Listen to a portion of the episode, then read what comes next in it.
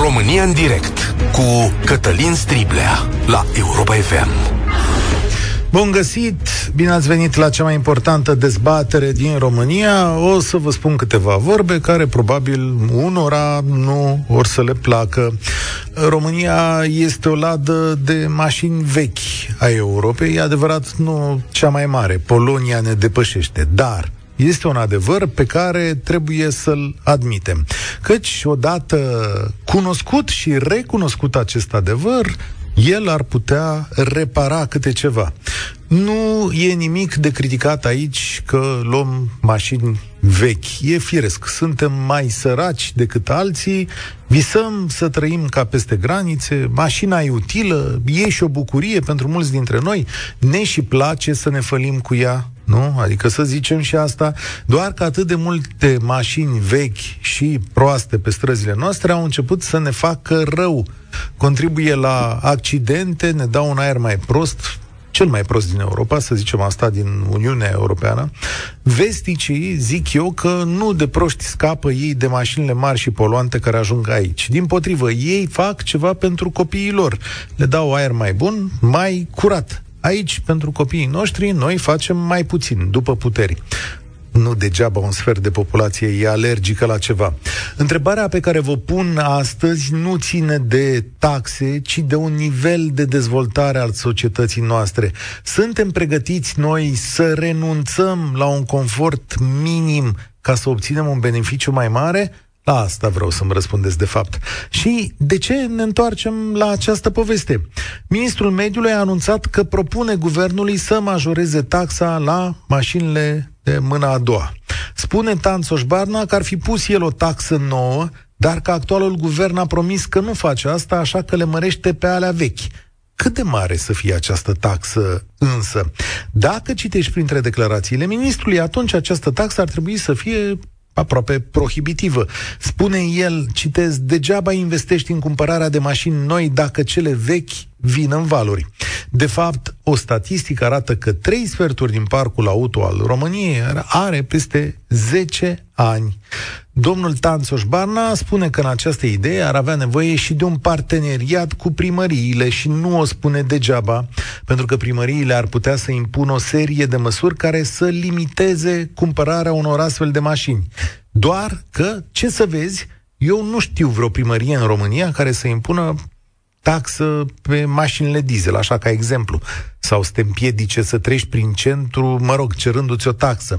Și asta nu e întâmplător, primarii știu cel mai bine pe locuitorii din România și toată lumea știe că dacă te iei de mașinile vechi, pierzi alegerile. Pentru că celor mai mulți dintre noi asta le dă și statut social, dar de foarte multe ori și un sens. Așadar, ce se întâmplă astăzi este că ministrul mediului pornește o bătălie. Și eu zic, să o marcăm dacă o pornește. Ministrul mediului e dator să poarte bătălia asta, că de-aia avem un minister al mediului, să se bată pentru mediu, nu pentru mașini. Și are în spate cea mai mare coaliție din istoria recentă a României, adică oameni care, din punct de vedere politic, ar putea să împingă lucrurile repede în față. De altfel, liberalii au strecurat în PNRR așa o treabă care zice, domnule, noi o să punem o mașină o taxă de asta ecologică. Știu, n-a povestit mai nimeni despre PNRR, o să a dat scrie acolo. Și imediat vă mai spun altă surpriză din PNRR, apropo, pentru cei care aveți mașini vechi. Stați să vedeți. Așa, dar eu cred că măsura asta e făcută așa, așa, mai de ochii Bruselului. Bătălia în care se angajează Barna e și mai complicată pentru că ea promite ceea ce niciun politician nu promite în țara asta. Adică, sau nu vrea să facă. Să ia măsuri nepopulare, dar utile Deocamdată ăsta e singurul. Dar voi ce credeți? Așadar, 0372069599 Îl repet, să ne sune șoferi din colțurile îndepărtate ale țării, poate chiar și cei care acum aduc o mașină la vânzare. 0372069599 Ce ziceți, domnule, de propunerea ministrului? Ar trebui ca taxa asta să fie prohibitivă pentru mașinile vechi și ce măsuri să o însoțească, de fapt, că ea nu poate funcționa singură de capul ei. Și da, nu e o dezbatere numai pentru șoferi, ci și pentru părinți, pentru oamenii preocupați de mediu, pentru toată societatea noastră, că asta e o problemă la care trebuie să o răspundem. Vedeți, Sunt foarte multe probleme în România la care noi nu răspundem. În sfârșit, la asta trebuie să zicem ceva. Emisiunea asta este și pe Facebook la Europa FM, iar România în direct se deschide acum ascultându-l pe Liviu. Salutare! Salutare, Cătălin! Ce mă zici? Să ne auzim din nou. Ce să zic? Este iarăși o măsură pe care o ia domnul ministru, tot de ochii lumii, bineînțeles. Măsura este bună în ansamblul ei, dar noi, din păcate, ca și țară, nu avem infrastructură. Eu, de exemplu, nu pot să plec de acasă, să-mi duc copiii la școală, pentru că nu am străzi. Nu vine taxiul. Ce să vorbim de transport în comun. Deci, nu. Nu avem infrastructură. Da, o bună bucată din ideea pe care voiam să ți-o spun pentru rezolvarea problemei ai spus-o și tu, cu traficul limitat și e un exemplu care funcționează foarte bine. Știu, spre exemplu, Padova, Italia, acum 15 ani, uh, aveau zona centrului orașului închisă. Existau niște uh, camere uh, puse deasupra străzii și dacă nu aveai uh, uh, permis de acces în zona respectivă, nu puteai să... Te, adică treceai, dar îți venea o amendă și chiar îți venea. La noi toate se contestă, se găsește scăparea. Dar... Deci soluția pentru, pentru poluare asta ar fi să nu mai putem intra în zonele centrale ale orașelor decât dacă avem, știu eu, Euro 5, Euro 6 sau electrice. Ce propune Dar Tanțoș Barna? Să lăsăm E mai mult ce propune Tanțoș Barna. Nu e doar o taxă pe care primăriile, care primăriile să se joace cu ea. El zice așa, domnule, vreau o taxă care să facă importul acestor mașini complicat. Adică, mai pe șleau, el zice, da. dacă s-ar putea, nici nu le-aș vrea pe aici. Da, așa este. Însă, să se gândească, sunt anumite persoane în țara asta care nu pot supraviețui fără mașină. Din diverse motive. Și atunci, Uh, degeaba uh, îi dă unuia 10.000 de euro ajutor de la stat să-și cumpere o mașină electrică în ideea în care mașina electrică costă de la 25.000 sau cât costă în sus, iar respectivul nu are acei bani să o achiziționeze.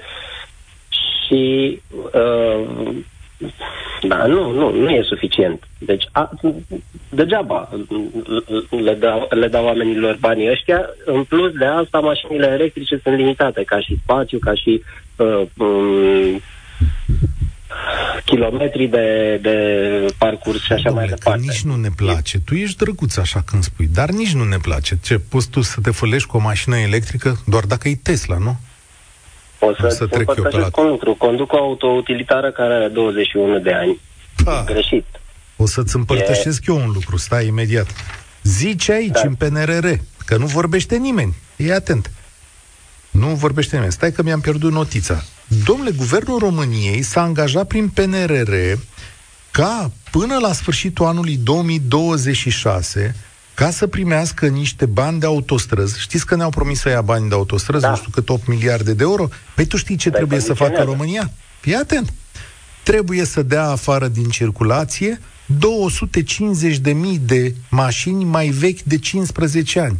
Liviu, tu ești candidatul. Deci va urma Așa o reglementare. Este. Nu da? e nicio problemă. Deci tu ești primul, primul care trebuie să pleci de pe șosea cu aia. Ok. Da, însă îți spun un lucru. Uh, există și partea nemulțumită între noi că, hai să zicem, fac un efort și îmi cumpăr o mașină nouă. Uite, întâmplător soția mea are mașina de serviciu nouă, nouă, japoneză. După 20.000 de kilometri și puțin peste un an, adică un an și o lună aproximativ, mașina respectivă are deja probleme și este în garanție și este folosită în condiții normale. Cum să fac eu un efort catastrofal să-mi cumpăr o autoutilitare de aceeași mărime cu 10.000 de euro ce mi dă uh, Guvernul României ca și ajutor, când eu văd că e praf. Aia mea de 21 de ani nu are nicio problemă tehnică. Da, Înțeleg? aici nu, nu nimic. Aici nu mă pricep, nu știu, îți mulțumesc mult. Da, vor fi și mașini noi bune. Acum, na, ce să zic, ai prins-o pe asta, nu e ca și cum. Dar am auzit, știu principiul ăsta. Hai, domnule, că mai bine ți aia din Germania, are 10 ani, decât una nouă făcută de ăștia aici. Îți spun eu, Îți spun eu că e mult mai bună, o știți pe asta, nu? Radu, salutare! Cum să fie taxa asta propusă de domnul ministru Barna Tanțoș?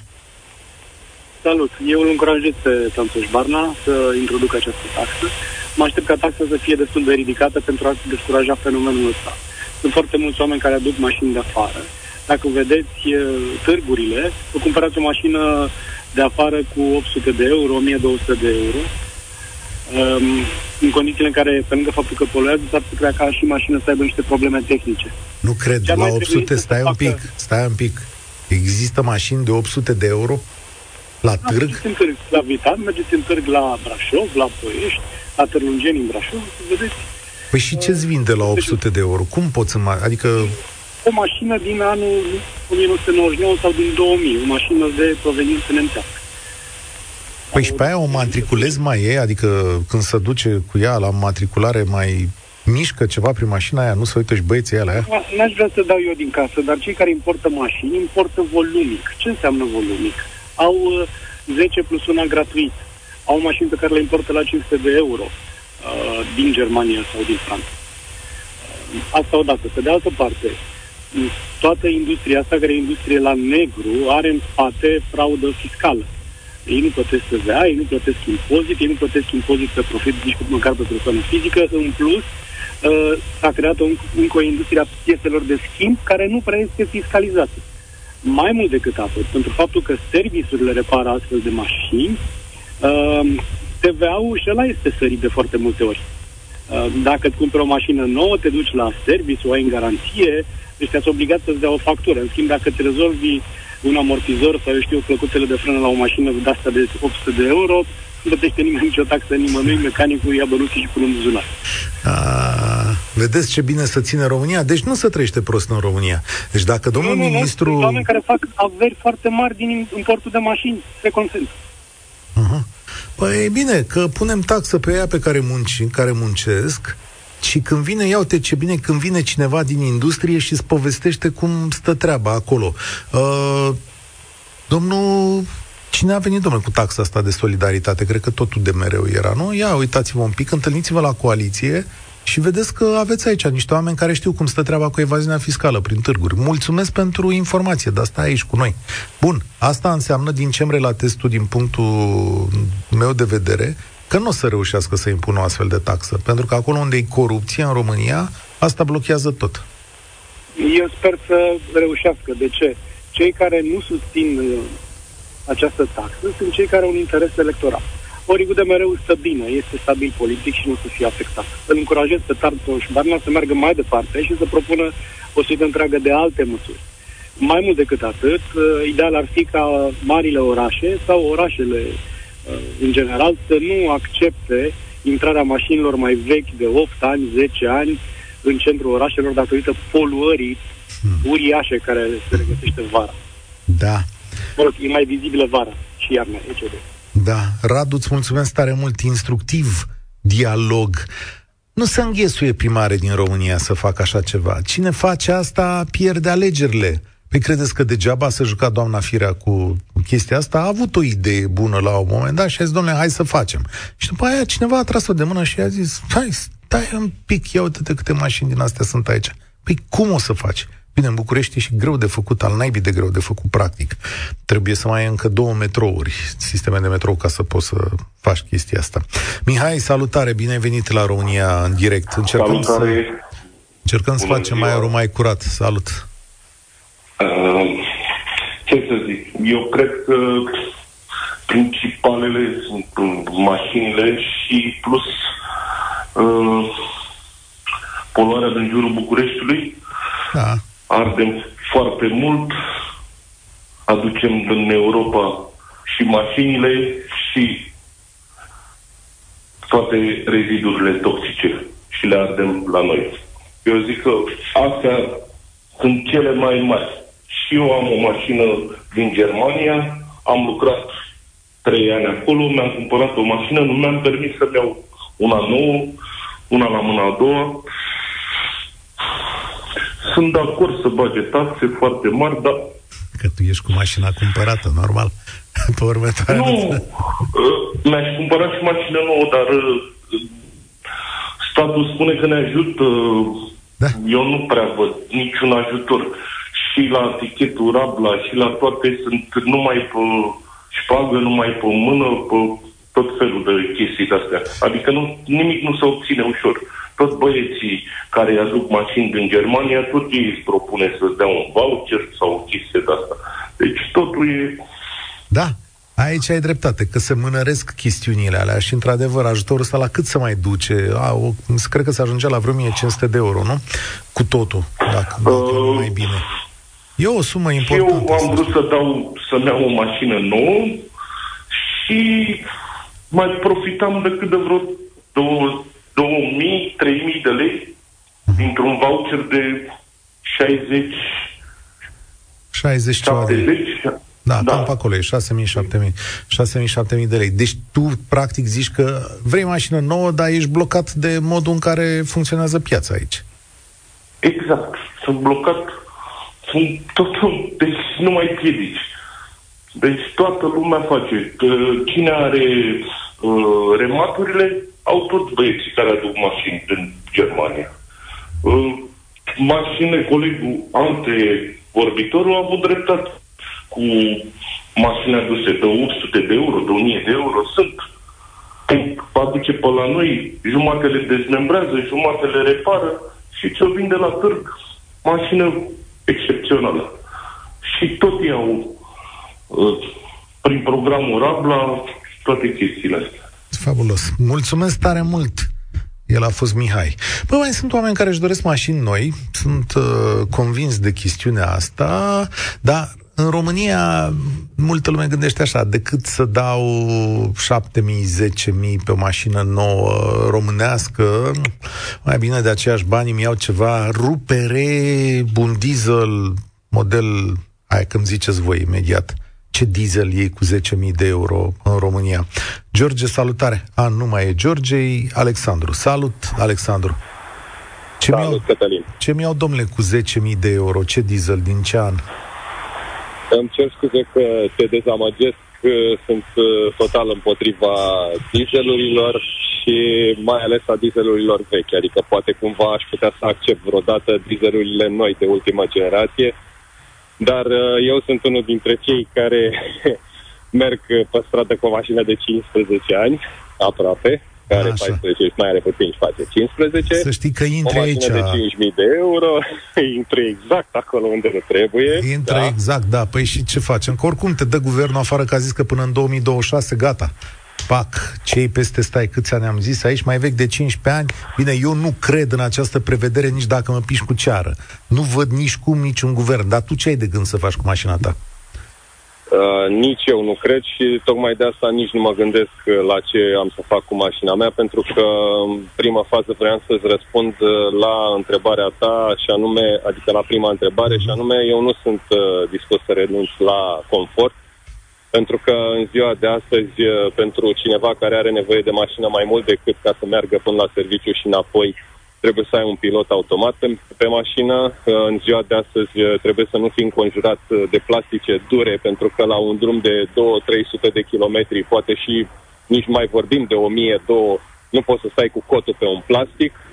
Și în felul ăsta, eu cred că chiar dacă aș fi dispus să mai uh, investez niște bani și să-mi reînnoiesc mașina, să zicem, să nu mă mai orientez la mașini de 10-15 ani, să mă orientez la mașini de 5 ani, dar întotdeauna uh, am să prefer uh, am să prefer să urc uh, în clasa în care nu trebuie să țin uh, cotul pe un plastic uh, timp de 500 de kilometri sau, uh, sau mai mult.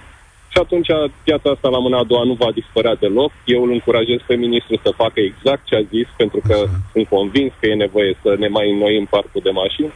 Dar deocamdată, din păcate, cum ai zis și tu, și eu sper, dar și degeaba sperăm că nu o să se întâmple Dar treaba tu de ce speri? Că asta nu mi-ai explicat. Speranța ta... Sper pentru... pentru că sunt o persoană civilizată, de aia, pentru că e normal să faci în așa fel încât să nu uh, să nu bagi în plămânii copiilor și în plămânii mm, concetățenilor uh, fum de la mașinile fără uh, filtru de particul sau cu filtru de particule anulat, uh, celebrii da. bombardieri cu DPF-8 și așa mai departe. Aoleu, am uitat și de asta.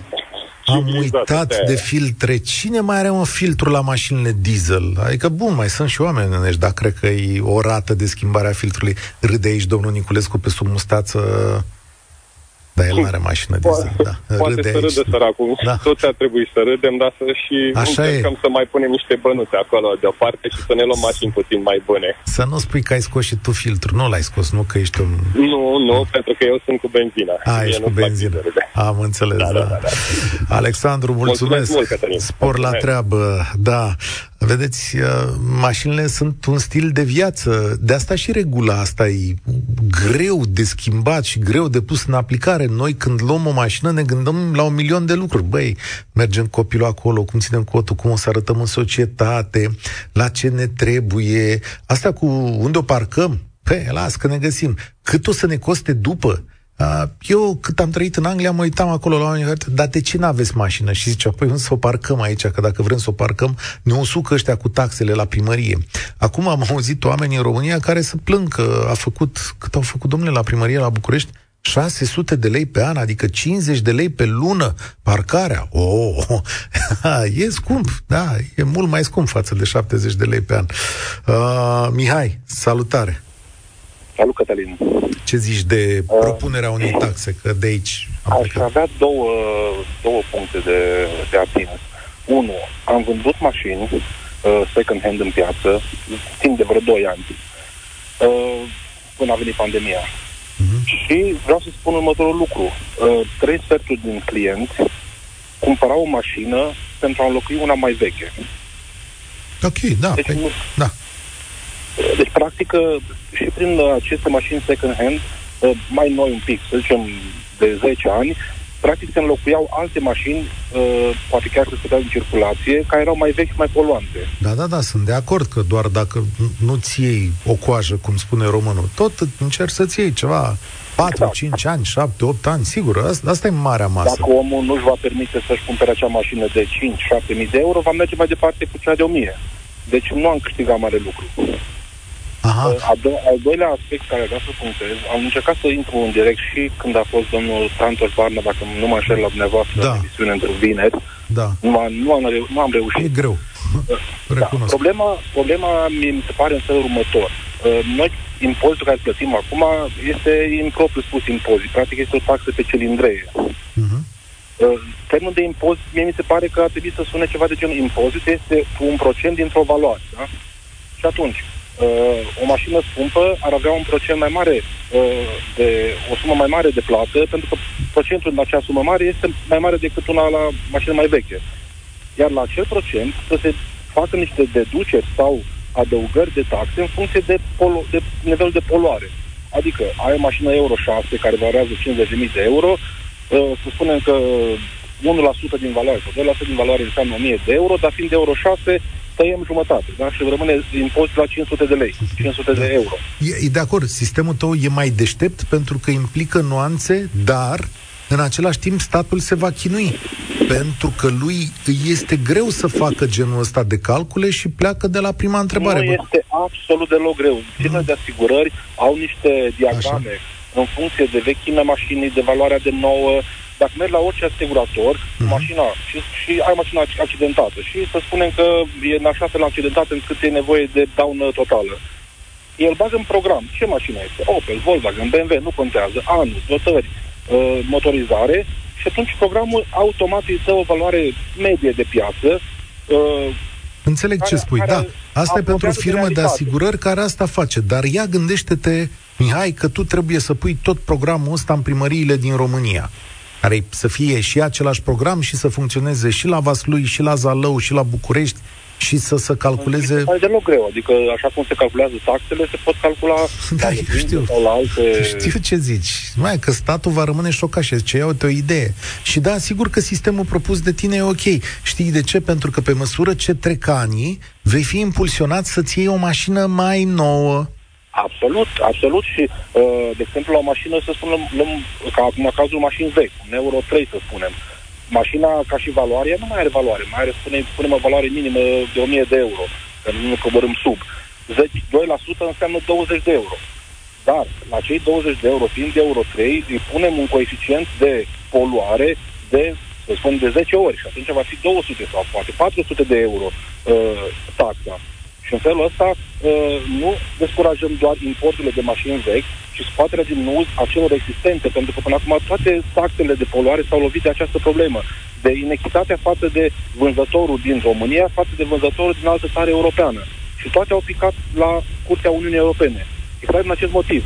E, punând o taxă care să implice și mașinile importate și mașinile existente, nu va putea fi uh, contestată mai departe la forurile europene, ci va putea să funcționeze și în felul acesta de, uh, cum să spun, uh, descurajăm import de mașini vechi, dar încurajăm și să le scoatem pe cele existente deja în România de pe piață.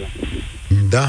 Uh, domnule, o idee foarte bună, îți mulțumesc, argumentată, complexă, și e genul de soluție la care statele trebuie să se uite. Pentru că noi acum am simplificat. Cât e cilindrea, domnule? Pac, 1000, 2000, 3000, nu are importanță, de aici se plătește. Ce mai face mașina aia? Cum poluează? Ce valoare are? Nu mai. Îți mulțumesc tare mult. Eu îmi notez această idee atunci când mai vine Tanțoș Barna la noi aici în emisiune și sper să mai vină, chiar o să-i supun atenției tipul ăsta de gândire care poate avea o contribuție mult mai mare. Pentru că, vedeți, acum ne uităm la un segment de mașini care intră în România. Ok, să zicem că le împuțidăm. Sunt pe la 200 de mii anual. Poate în câțiva ani reușim să facem 100 de mii. Dar ce faci cu 75% din parcul tău care îmbătrânește, învechește? Și încă o dată, acest articol din PNRR, că noi ne-am dus cu el acolo și am zis, domnule, scoatem 200 de mii de mașini afară. Cum le scoatem? Dați-mi și mie o idee, că la asta n-a zis nimeni. Cosmin, salutare! Cum vezi taxa asta? Salut, Cătălin! Vorbesc cu tine din prisma posesorului de două mașini electrice și o mașină diesel Euro 6. Bravo! Eu, dacă aș fi în locul domnului Tanțoș Barna, aș veni la televizor Așa. și aș spune uite, domnule, noi, Guvernul României, ne-am dat seama că românii au un parc vechi de mașini din următoarele cauze. Își cumpără atâtea mașini vechi pe lună, pe an, din următoarele cauze. Și am pregătit următorul pachet de măsuri care să adreseze problemele de la rădăcină. Eu zic că punând doar taxe punitive, de fapt, tratăm efectul și nu cauza. E posibil. Asta ar fi pe de o parte. Și pe de altă parte, măsurile acestea care se reducă poluarea în oraș, indubitabil sunt foarte bune. Ideea e că uh, doar o măsură punitivă uh, pentru posesorii de mașini care poluează mult nu e suficient. După părerea mea, ar trebui să vină la pachet cu niște măsuri de încurajare a oamenilor să-și cumpere mașini chiar electrice, direct. Da, ia uite, încurajează-i uh, tu, exemplu, că ești acum la radio, adică, domnule, da. tu cum ai făcut să-ți iei mașina electrică? De ce nu ți-ai luat uh, o mașină la mâna a doua din afară? Uh, am avut mai de mult mașină la mâna a doua, am avut vreo trei mașini la mâna a doua luate de afară. Și până la urmă mi-am dat seama că pierd pe mai multe planuri. Uh, dar eu zic așa, dacă s-ar face un sistem în cooperare cu autoritățile locale, de exemplu, ca posesor de mașină electrică, cea mai mare problemă, vă spun în Arad, unde locuiesc eu, cea mai mare problemă sunt lipsa stațiilor de încărcare, care cel puțin acum câțiva ani ar trebui să fie gratuite. Nu cred că ar fi așa o investiție mare din partea primăriei să pună niște stații de încărcare gratuite pentru, și în felul ăsta ar încuraja foarte mult adopția de mașini. Pentru că dacă stau la bloc, la etajul 4 și vreau să-mi încar mașina electrică, e dificil. Da. E complicat. Să o încarc de la stațiile cu plată de acum, e scump. E prea scump. Serios? Cât și de atunci... scump? Hai zine și nouă, așa... Uite, de exemplu, eu când fac plinul la mașina mea, merg 450 de kilometri spre 500 și plătesc, cât am ajuns să plătesc acum? Aproape 300 de lei. Cred că 300 de lei plătesc. La tine cât e să faci 500 de kilometri? Eu dacă ar fi să fac plinul uh, la mașina mea, uh, de la o stație publică, m-ar costa undeva vreo 100 și vreo 50 de lei, aproximativ. Uh-huh. și aș merge acum iarna vreo 400, 420 de kilometri. Hai că e bine, domnule, păi, păi plătești de două ori mai puțin ca mine și mergi cam tot atât. Hai să zicem că e bine, deci e încurajator da. să ai o mașină din asta. E... Da, doar că ne lovim de... Da, e adevărat, dar totuși eu cred că mult mai repede și din discuțiile cu alți oameni, că deocamdată suntem așa o comunitate destul de mică cu mașini electrice. Și uh, cam toată lumea are astea două probleme. Odată prețul care e destul de mare, că da, și inițial efortul uh, financiar da, e, e mare, mai da. mare și uh, cred că primăria ar încuraja foarte mult, dacă s-ar face o lege, să oblige primăriile, nu știu, să zicem, nu știu, la numărul de locuitori, să ai atâtea stații gratuite la numărul de locuitori. Nu cred că comunitatea ar ieși per total în pierdere, pentru că să ne gândim numai la beneficiile care le-ar aduce, numai, nu știu, un sistemul medical, un aer mai curat. Da. Câte cheltuieli am scăpat pe partea asta. Pe ansamblu, de... Per ansamblu, îți mulțumesc tare mult, Cosmin, ai punctat foarte bine. Per ansamblu, societățile se echilibrează în altă parte. Vedeți, banii puțini pe care îi dăm pe mașini acum se duc în bani mai mulți în pastile, că avem nevoie de ele, să ne protejăm și pe noi și copiii sau să ne facem sănătoși. Pe de altă parte, ne scrie cineva aici, dar totuși un muncitor cu salariu minim nu mai are și el dreptul la o mașină? El cum să procedeze? Acum, uitându-mă la orașele mari ale Europei, mașina nu e un drept absolut, adică Sigur, multă lume își dorește, dar nu toată lumea apucă să-și o ia, din pricina a numeroase taxe și limitări pe care orașele le introduc. Claudiu, salutare, ești la România în direct. Salutare, salutare Cătălin și ascultătorilor. Problema este foarte simplă. Mașinile, eu dețin două mașini diesel din 2007, uh-huh. Mhm. normă de poluare Euro 4. În loc să se dea cei 10.000 de euro, ar putea să se facă upgrade la mașinile care le ai din Euro 4 să transforme în Euro 6. Adică nu tehnic trebuie montat decât pos- încă Așa. de, da, bineînțeles, și în Ungaria am înțeles că au început să se facă Așa. și în Germania, doar că nu știm dacă registrul auto român uh, brevetează proiectele astea. Că într-un final motorul de pe mașină nu contează cât de vechi este. Se pune un catalizator, model nou, se scrie softul și costurile nu ar fi așa mari. Domnule, la noi s-a mers în sens invers. Când s-au scos filtrele alea, cum zici tu, de la Euro 4 la Euro 6, la noi s-a trecut de la Euro 4 la Euro 1 ar trebui pedepsite penal asemenea chestii trecute ca infracțiuni și la revedere.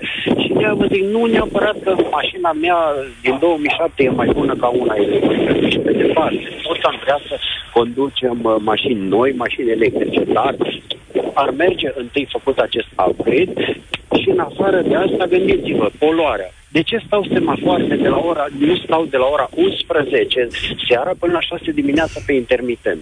Da. De ce trebuie eu la 3 dimineața să stau la un semafor un minut și să în acel, în acel moment eu eman gaze pe toba de eșapament E o măsură simplă antipoluare. Da, mă rog, asta ar funcționa da, în orașele mai mici. În orașele mari, cum e Bucureștiul, să știi vă că... spun, sunt din Timișoara. Vă da. spun sincer, la ora 2 dimineața, dacă te plimbi în Timișoara, în 6 minute îl faci, 6-7 minute îl faci de la un capăt la altul cu statul la semafoare. Da? Nu este un oraș mare, este doar un oraș aglomerat. Păi, la voi, asta zic, că la voi ar putea să funcționeze. Îți mulțumesc tare mult și îmi pare rău că bătea vântul acolo, adică era bine de stată că mașina e și acoperiș. Ai văzut, uh, mă uit acum la Sorin Niculescu, ai văzut ce aglomerat e la noi în București? Mie că atunci când a venit frigul, acum, uh, multă lume și-a luat mașinile, n-a mai mers cu ce mergea și a zis, bă, mașina ține și de cald. Cred că așa, mă, că altfel nu se explică. Mm, cine urmează? Cristian? Da, salutare, Cristian. Da, da. Salutare, salutare. Salutare, salutare și ascultătorilor tăi. Uh, cred că problema e relativ simplu de rezolvat. Uh, dacă s-ar merge destul de des în controle la stațiile ITP, Așa. cei de la RAD, dacă ar face asta, sau dacă s-ar uh, pune anumite norme noi, de exemplu să controleze acel uh, DPS off uh, vestit deja la noi, uh-huh. dacă ar controla dacă e găurit filtrul de particule, atunci am avea uh, succes în a scoate cumva în decor mașinile astea. Uh, iarăși o problemă sau de fapt un uh, criteriu destul de important pentru care uh, oamenii nu-și cumpără mașini mai puțin poluante. Eu vă zic ca unul care așteaptă deja de șapte luni să, după două plug-in hibrid, dar asta deja e altă poveste și, și toată nebunia care a fost cu Rabla, cu Rabla Plus, îmi cereau pe o firmă de 5 ani să am uh, mașini de 12 ani pe care să le, să le trimis la Rabla. Da, minim 8 da. ani am înțeles uh, că e toată. 8, 12, nu mai țin da, minte. Da. Știi, o stufoșenie de asta întreagă și de la reprezentanți știu ei pe unii care cumva te bagă la femeie pe ușa din dos. Niște da. chestii de astea de... Și zic, bă, dar totul se depune online, cu ce da. mă ajută ăla? Și mi-am depus eu dosarele și a fost foarte bine, dar, într-adevăr, ce zicea un antevorbitor, zicea că din, no, din cât ar costa o rablă, uh, din cât mi-a dat, 7500 parcă, într-adevăr, vreo 2000 și ceva, uh, i-am dat la un nene care cumva a avut o rablă, are un tichet, el cu asta se ocupă în viață. nu. Uh, pe, de o parte, pe de o parte asta uh, e o problemă, că legislația femeului și tot ce înseamnă procedură e foarte greoaie și sunt multe chestii făcute pe genunchi, de exemplu la casă eficient energetic, că acum uh, am un acoperiș, l-am proiectat pentru 52 de panouri. Așa. Uh, dar uh, eu ca să intru, de exemplu, într-un program al AFM-ului, indiferent că e casa verde, casa eficient energetic, astea doar pe hârtie. Pe mine mă pune să am casa întăbulată. Adică să am tot anvelopat, da, pompă de căldură luată, totul, și după aia să le schimb. Nu știu cum au gândit asta. Da, nu e subiectul emisiunii Da, știu, dar o să facem și subiectul ăsta. Stai pregătit că trebuie să vorbim despre România și tot ce înseamnă povestea asta cu urbanism, cadastrări și programe pe care le așteptați de la stat. Îți mulțumesc, îți mulțumesc tare mult, mă și bâlbi când aflu câte se întâmplă în România. E bun contactul ăsta cu realitatea. Mișu, salutare! Ce zici să închizi emisiunea asta într-un minut? Salut, salut. Bine, scurt, că oricum nu aveam multe de... Yes. Doar o experiență pe care am avut-o acum câțiva ani de zile. De exemplu, uh, am fost în Spania, în Valencia și aveam, am avut un program foarte mișto. Adică am rămas surprins când, uh, într-o vizită acolo, uh, am văzut că majoritatea taxiurilor, nu știu, undeva la 99% din taxiurile din Valencia erau uh, uh, hibrid. La vremea respectivă, un brand din ăsta japonez de mașini, ca să nu dau Așa, nume, da, da. Uh, aveau, uh, deci, uh, toate, aproape toate taxiurile, cum ziceam, aproape 90, cred că nu am văzut un taxi de alt, uh, din alt brand, cu toate că știm că în Spania se produc și mașinile locale, deci cum ar fi și la noi Loganul sau whatever, poate ar putea fi și Fordul. În schimb, um, i-am întrebat, am mers cu un taxi, întâmplarea a făcut că tipul taximetrist era un român din Brașov sau din... nici nu mai contează și între de acum de toate taxiurile sunt uh, sau majoritatea taxiurilor din, uh, din oraș sunt uh, hibrid, uh, mașinile erau noi, de-abia este brandul pe piață de hibrid și sistemul era în felul următor. Statul, statul spaniol acorda subvenția cumva cum se acordă și la noi pentru da. subvenția pentru mașini electrice și programul și te obliga ca într-un anumit da. timp să faci treaba asta. E o să măsură. faci, dar în schimb venea și primăria suplimentar și spunea toate taxiurile din oraș e obligatoriu schimbate, dar îți dau bani ăștia. Și ea ajungea să cumpere o mașină hibrid, care la, la vremea respectivă era peste 25 de mii. Mișu, hai să-ți aduc eu aminte în 10 secunde. Tu ții minte acum 20 de ani când primăriile din România au obligat taximetriștii să facă mașinile galbene? Ce da, scandal da, a fost, băi, nene? Ea spune și până acum, la urmă le-au făcut. Și până la urmă le-au făcut, dar asta era o măsură simplă. Au zis, nesărăciți. De-aia pune acum, cred că am depășit, nu? Pune acum să-și schimbe mașinile, să ia japoneze hibride ca să fie elegant în București. Și cu asta îți mulțumesc. Vă mulțumesc pentru contactul pe care îl aduceți zilnic cu realitatea aici la Europa FM. Și ne povestiți cum stau lucrurile în realitate. E... Vedeți? Că până la urmă am ajuns la administrație putredă și iarăși corupție, pe care am putea să le rezolvăm înainte de a pune taxe noi. Despre asta ar fi vorba. România în direct se încheie aici. Eu sunt Cătălin Striblea. Spor la treaba. Participă la România în direct de luni până joi de la ora 13 și 15 la Europa FM.